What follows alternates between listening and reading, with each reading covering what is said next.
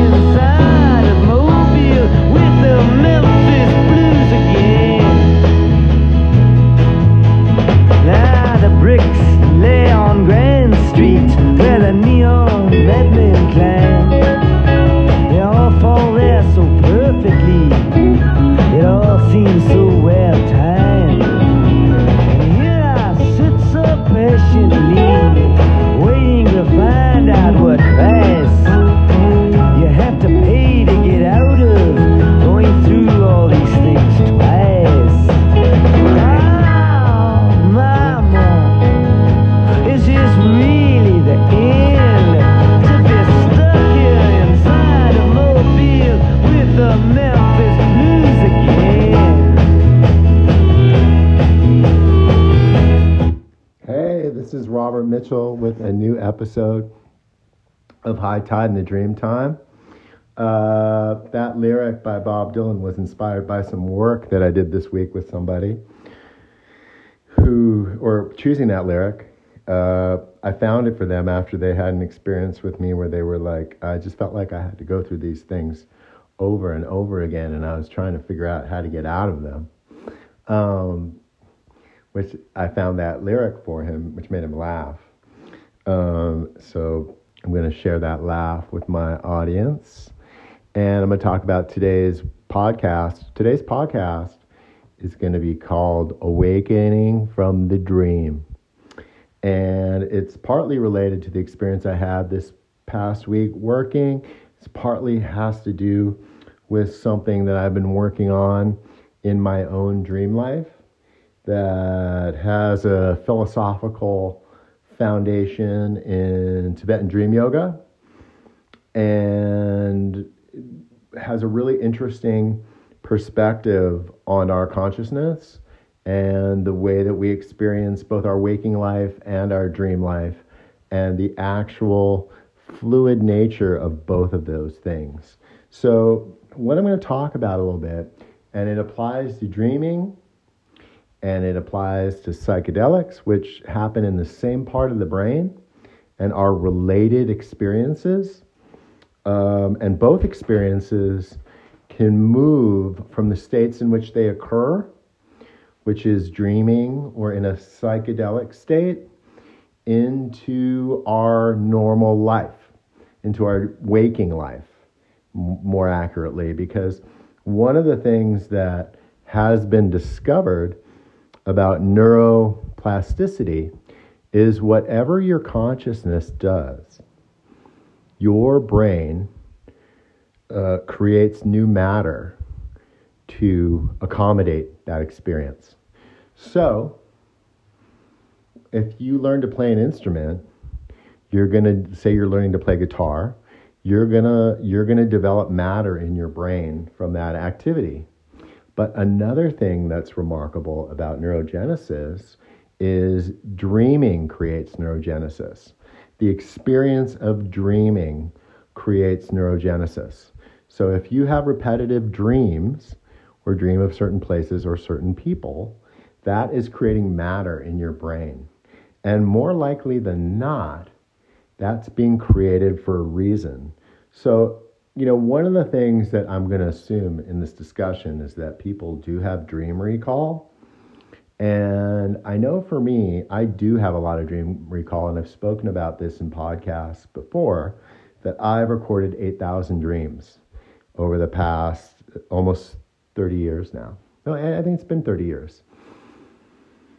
And one of the things that has interested me personally and professionally over this time is, you know, being able to recall dreams like this has been phenomenal because I'm able to write them down and put them in computers. And if I dream about somebody last night, somebody I knew in elementary school, I can go into the computer and find and see if I've dreamed about them before. And sometimes I'll have a dream about a person or a place that seems unique. And I'll realize that over the past 30 years, I've dreamed about that person or place 20 or 25 times without recalling it because I just wrote it down or typed it in when I had it.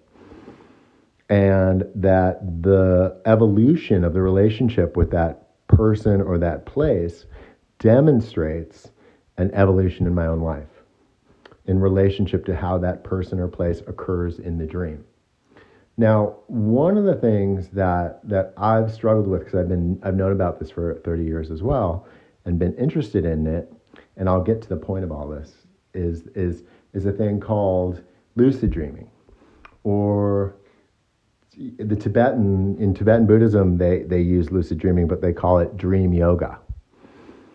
And basically, what that is, it's becoming aware in the dream that you're dreaming. And in the West, there's authors like Stephen LaBerge, and I think I, I you know, there's a lot of people who've written lucid dreaming books where they say, well, if you become lucid in your dreams, it serves all these purposes, which is you can learn new skills, you can deal with nightmares, you can confront figures that otherwise might be frightening, you can practice something that you want to be good at, like talking in front of people if it makes you nervous, stuff like that. And that is a little bit of a materialistic understanding of the value of lucid dreaming. And I'll get to how this applies to everybody in this in this discussion. So stick with me. But in Tibet, in in uh, Tibetan Buddhism, what they believe is that the material of your dreams is all your consciousness. That every aspect of a dream is matter of your consciousness and that it's generated from the source of all consciousness. And that in awakening to that you're dreaming, you can interact with that consciousness and you can develop a relationship with that consciousness that is more reflective of your awareness that you are that consciousness. So if you're dreaming you're in New York City, you're New York City. You're not subject to New York City. You're the intelligence that creates that circumstance for you to awaken in. And one of the things that's interesting about seeing dreams this way is they become very pliable.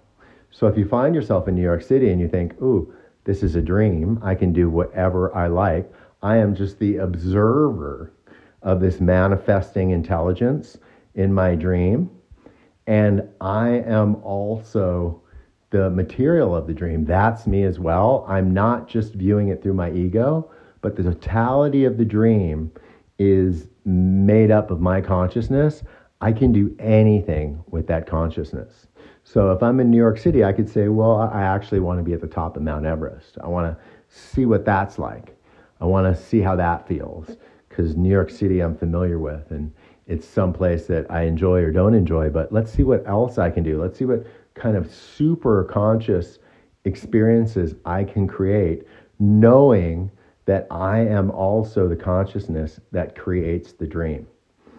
And the reason that the uh, Tibetan Buddhists think that this is an important step in your kind of consciousness develop in your meditative practice is because the same thing is happening while you're awake. The same notion that there is an observer and an observed and a me that finds myself in circumstances is kind of being asleep to the origin of your consciousness, to the origin of your experience. And I can talk about this when sometimes when I'm working with people in astrology. Um, there is an enormous amount of information in their uh, astrological chart about their upbringing, about their parents, about their environment, about what they like about themselves, about what they don't, about what they strive to accomplish, about what's easy for them, and about what's hard. And one of the things that I always try and explain to them is not only is nobody caused by their parents and their environment, nobody is a result of it. So I'm not a certain way because my mother or father treated me a certain way. In fact, what would be the case in both Tibetan Buddhism or or quantum physics or even the way uh, I understand astrology is that your perception of those people, of those experiences, is really information about yourself. It's really information about your predilections and about your tendency coming into this life to view things a certain way, to like certain things and to dislike others, and to feel strong in certain circumstances and to feel weak in others. And that life, like this opportunity that presents itself in dreams, is this opportunity to awaken to your tendencies and to recognize the results of your tendencies and perception and your reaction to your perceptions, and then change and transform. So, one of the things that becoming aware of dreaming while you dream is that you can say, well, usually this frightens me, or usually I like being in New York, or usually I don't like being in New York, or usually when I interact with my dead parent, this is what happens, or usually when I when I'm presented with a shark and I'm in the ocean, I feel afraid. But in the notion of becoming lucid and the notion of dream yoga, that shark is you. That parent is you. The recall of that parent is you. The reaction that you have to that shark is you. All of these things are you.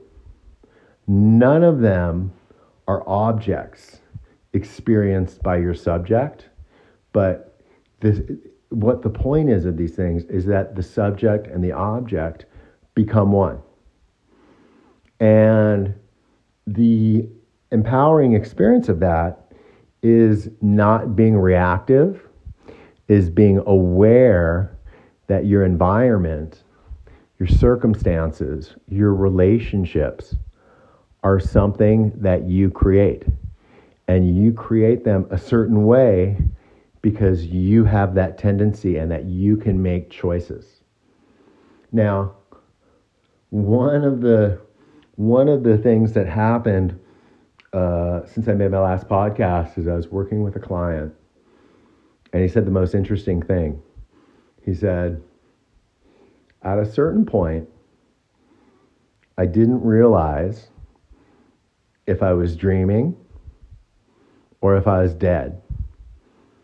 And I thought about talking to me to you about it, meaning me, to explain the circumstances that he found himself in. And then at a certain point, he just decided, who cares? I am where I am.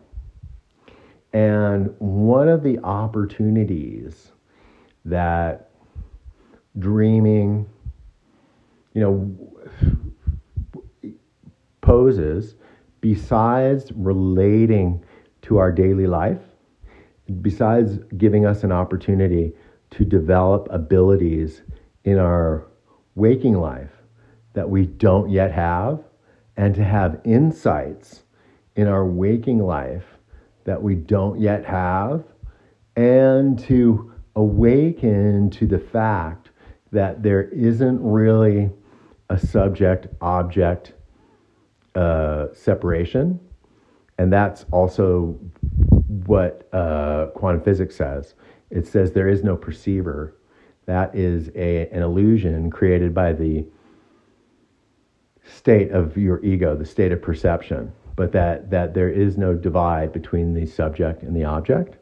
And realizing that the circumstances that you find yourself in, the places that you find yourself in, the relationships you find yourself in, the struggles that you find yourself in, the gifts you find that you have, the blessings in your life are all a reflection of something in your innate nature. And one of the great insights about uh, that was that was expressed in this person's experience when they said, "Am I dreaming? Am I dead? Oh, who cares?" Is all of those things are related. Dreaming, dying, living. There's all an origination in consciousness, and it's not as personal as it seems. It's not as encapsulated in our identity that we formed from the moment we were born until this moment. And it's not entirely shaped by our historical and biographical experiences, that our historical and biographical experiences reflect uh, tendencies in our perceptions. And then, as a feedback system, they let us know what those tendencies are. And in those tendencies, where they're restrictive, in those tendencies where they're uncomfortable, in those tendencies where they're limiting, is where the opportunities for transformation happen. And it's where they live. Um, I once worked with a client, and I think I maybe told this story before, where um, at his father's um, at his father's deathbed, he felt it was necessary to read him a letter that was basically about how disappointed he'd been with him as a father. He felt that moved, he felt that passionate about it. And then through working with me, he realized that everything that had happened with his father was necessary to make him be the successful, compassionate, um, philanthropic, caring person that he was. And it totally flipped his ego's understanding of the circumstances of his upbringing. And one of the things we all have the possibility for, which is called metanoia, which is a great word. It's one of my favorite words. Uh, it's a word that Jung used often, which is a transformation of consciousness, which is where the conflicts that are in our consciousness that cause us discomfort, that have opposition in it. I'm happy, but I get really sad. I can be very kind, but I can be very mean. Um, I can be very loving, but I can be cold. All those things that have opposition and reasons to have opposition, there's a tension in them that is supposed to vibrate um, at 180 degrees, a polarization, until it pops into something else until it becomes something that was intended to be understood by the polarity. And when that happens, those difficulties are not difficulties anymore. Just like for his whole life, that man had perceived his father's shortcomings as something that had been detrimental to him, in a moment, he was able to see that he wasn't able to get with his from his father those things that he wished to get to develop in himself.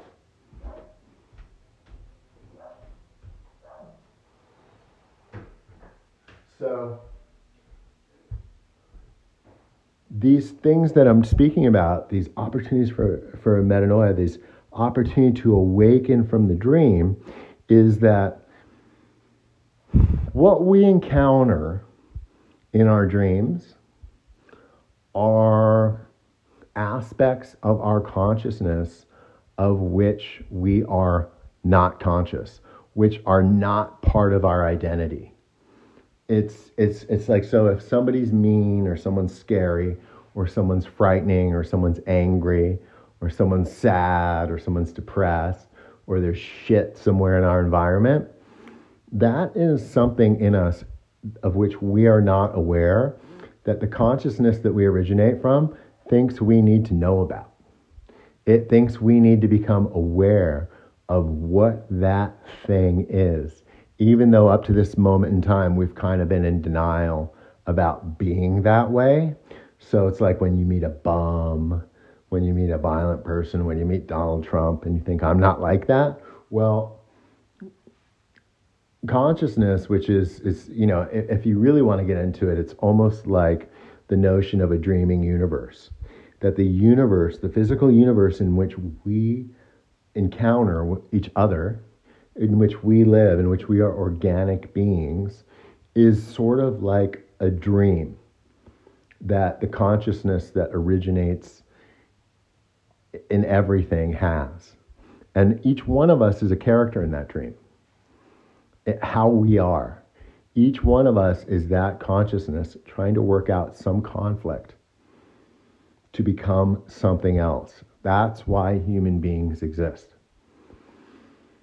So when you have a dream and you go, oh, there's a shark in my dream, or there's a orca in my dream, or there's a fireman in my dream, or there's a policeman in my dream, or there's a mugger in my dream, the best thing to do is to become that thing, to see what it is that you are being offered to understand about yourself. And if you can do that while you are dreaming, if you can become that thing, if you can ask that thing why it's there, what it has for you, why it, you need to know about it, the surprise of the answers will astound you. I've done this in dreams, and you can also do it after having a dream. By ha- so I'm sort of mixing dream techniques here because Jung, because becoming awake, becoming lucid is one thing where you can change anything in the dream and recognizing that the whole dream originates in your consciousness. But there's something that Jung created called um, active imagination, which is if you have if you can recall a dream, you can dream it forward. You can say, "Oh, I was in this dream and I was in an alley, and I was about to have a fight, but I got so scared, my heart was pounding, and I woke up." You can then wake up and be like, "Hmm, what would that fight have been like? How do I imagine that fight?" what do I imagine that person fought like? What weapons did they have? How did I react to it? Did I subdue them? Did they kill me? Did I kill them? What did what they what did I want to know? And, and if I did subdue them, why don't I interrogate them and find out why they're trying to mug me? What is it about me that they don't like or they makes me seem like a victim or makes me seem like I could be aggressed upon and it would be okay? And there's this whole notion of the aliveness of symbols in dreams that that each symbol is alive it's a living thing like a tree or a plant or an animal and once it exists in consciousness once it emerges in your consciousness it is a timeless symbol of something about your consciousness and you can always refer to it you can refer to a horse that that you had a dream about seven years ago, and you can be in intercourse with the horse. You can ask the horse, "What part of you is this? Why did it come? What does it want you to know? What part of you is like this horse?" And so in in dancing around these these dream techniques, whether they be Eastern with Tibetan Buddhism or Western with lucidity, or or Western with uh, depth psychology the thing that becomes apparent is that everything that emerges in your consciousness does so to inform you about things about yourself that you are not presently aware or integrating. So if you know that, you know, I think last night I dreamt that that a juvenile great white shark was swimming underneath me while I was surfing, which I don't usually do. You know, it was a new activity. And um, I woke up, I, I didn't become lucid in it. But I really thought about, like, well, juvenile great white sharks don't really they don't really attack mammals until they get to be about 10 feet. And this thing was about 7 feet.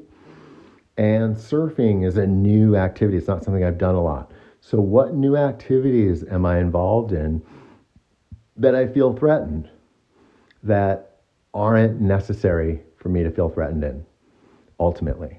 But I perceive threat because of some un, some old conditioned state, which is sharks are scary. But being in the water with a shark that doesn't eat mammals isn't scary. I mean, it's, it's interesting. And so that's a way you can work with a dream, you know, is, is what is this dream trying to tell me that I don't already know? And you can work with that lucidly, or you can work with that in, in recall in the morning, but also you can view your life in that very same context. Just like my client who said, Am I dreaming? Am I dead? Ah, who cares? The same process that's going on in your dream life that is trying to make you aware of the things of which you are unconscious is going on in your life as well.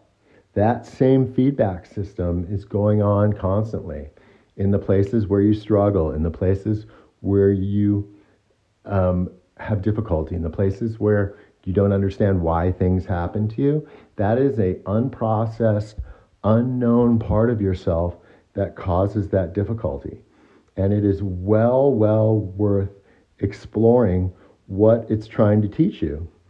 And one of the things that's amazing about viewing your experience this way, whether it's dreaming or waking, is recognizing that it is all designed to inform you about you, about things which you presently do not understand about yourself, which it is in your greatest benefit to understand about yourself.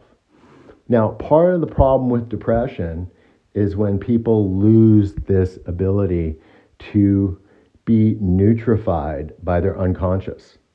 They lose their ability to go, oh, what's happening? It's talking to me. What's it saying?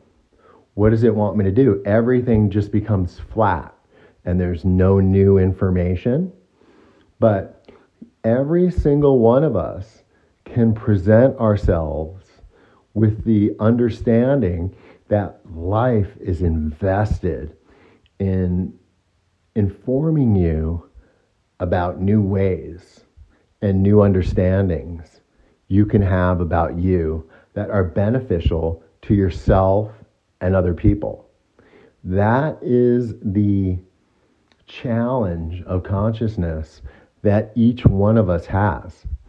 And when we incorporate these understandings, when we understand these new things and we learn new ways, it is always beneficial to other people. Our old ways and our habits and our conditioned ways of perceiving ourselves limit us. They limit our engagement in the world, they limit our talents, and they limit our abilities. So if we look at the ways that life is trying to get us to take a leap into an awareness of ourselves that we don't have, but that our life is designed to provide for us, whether it's dreaming, whether it's becoming lucid in dreams, whether it's our daily life speaking to us in a language that we wouldn't choose because nobody really enjoys the challenge of growth. But there is a dynamic and potent potential in each one of us all throughout our life.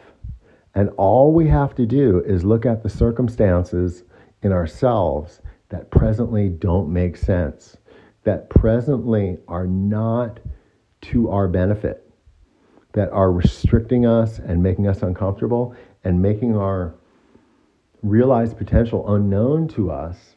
That is where our potential to expand and open and realize more of ourselves and to be more and to be more helpful to others lies. So, whether it's psychedelics, whether it's lucid dreaming, whether it's regular dreaming with dream recall, whether it's your life, the consciousness, the dreaming universe is in discourse with you all the time. It's constantly giving you feedback about the vitality you could have, about the effectiveness you could have, about more strength, more insight, more intelligence, more capability, more compassion for yourself, more vitality in the sense of your origins, which are transpersonal, which are trans historical, which are trans biographical, and that are going to actually reset your understanding of your biography and your history so that you can be inspired by this intelligence that's talking to you all the time, that has a huge investment in your well being. I was thinking the other day, you know, each one of us, whether we recall them or not, has about 500,000 dreams during their life. Each one of us spends about 30 years dreaming. Think about the energy that is required for that to happen. Day after day, night after night, you know, night after night of dream and dream and dream and dream with some reason, some intelligence wanting you to know something that you presently are not understanding. And that is the amazing realization that comes from all this is that your entire life is a feedback system for you realizing yourself as part of some larger whole and that you are you are some larger whole other than just the fragmented sense of your identity that you have from what you already know about yourself. That coming from the origins of this dreaming universe, it wants you to know about parts of yourself that have not yet been revealed in this lifetime, that there is no proof of, other than you understanding your conflicts or becoming conscious of your unconsciousness becoming aware of why your consciousness needs to manifest dreams or circumstances that are challenging that don't seem to make sense to your present state of ego because it wants your ego to take on something that it doesn't presently understand. Like an eyeball trying to see itself. But it is possible, and I've seen the enormous difference it makes for people when they have these realizations, and then the en- enormous impact it has when they integrate these realizations into their life. And they say, I no longer am how I was because I now have this information. And now that I have this information, I can't really turn my back on it. I can't really say I only know so much about myself because I'm presenting, getting presented with new information that I can interact with and I can harness and I can yoke for new beginnings in my life. And that's happening 24 hours a day, 365 days a year. And the only limitation that any of us has is our capacity to perceive that, is our willingness to see that that's what's going on all the time around us and within us and in our circumstances that we otherwise may find unpleasant and challenging and uncomfortable, and that we can embrace that experience and be get nutrition from it and comfort and ease in knowing that that's happening all the time and harness it all the time. There are no dull days, there are no dull moments because it's always happening. All right. I hope you guys enjoyed this. I hope it made sense. And I look forward to speaking to you guys soon. You can check me out at www.goingquantum.org. And if you enjoy this podcast, it'd be great if you can leave a uh, review on Anchor. Uh, Anchor is the podcast platform that I use. And if you could leave, do I wait? I'm not so sure about that. It's not Anchor. It's it's uh, Apple Podcasts. That's where you can leave the. That's where you can leave the uh, reviews. Um, anyway, so thanks for listening, and I look forward to speaking to you guys the next time I have something important to say. Bye.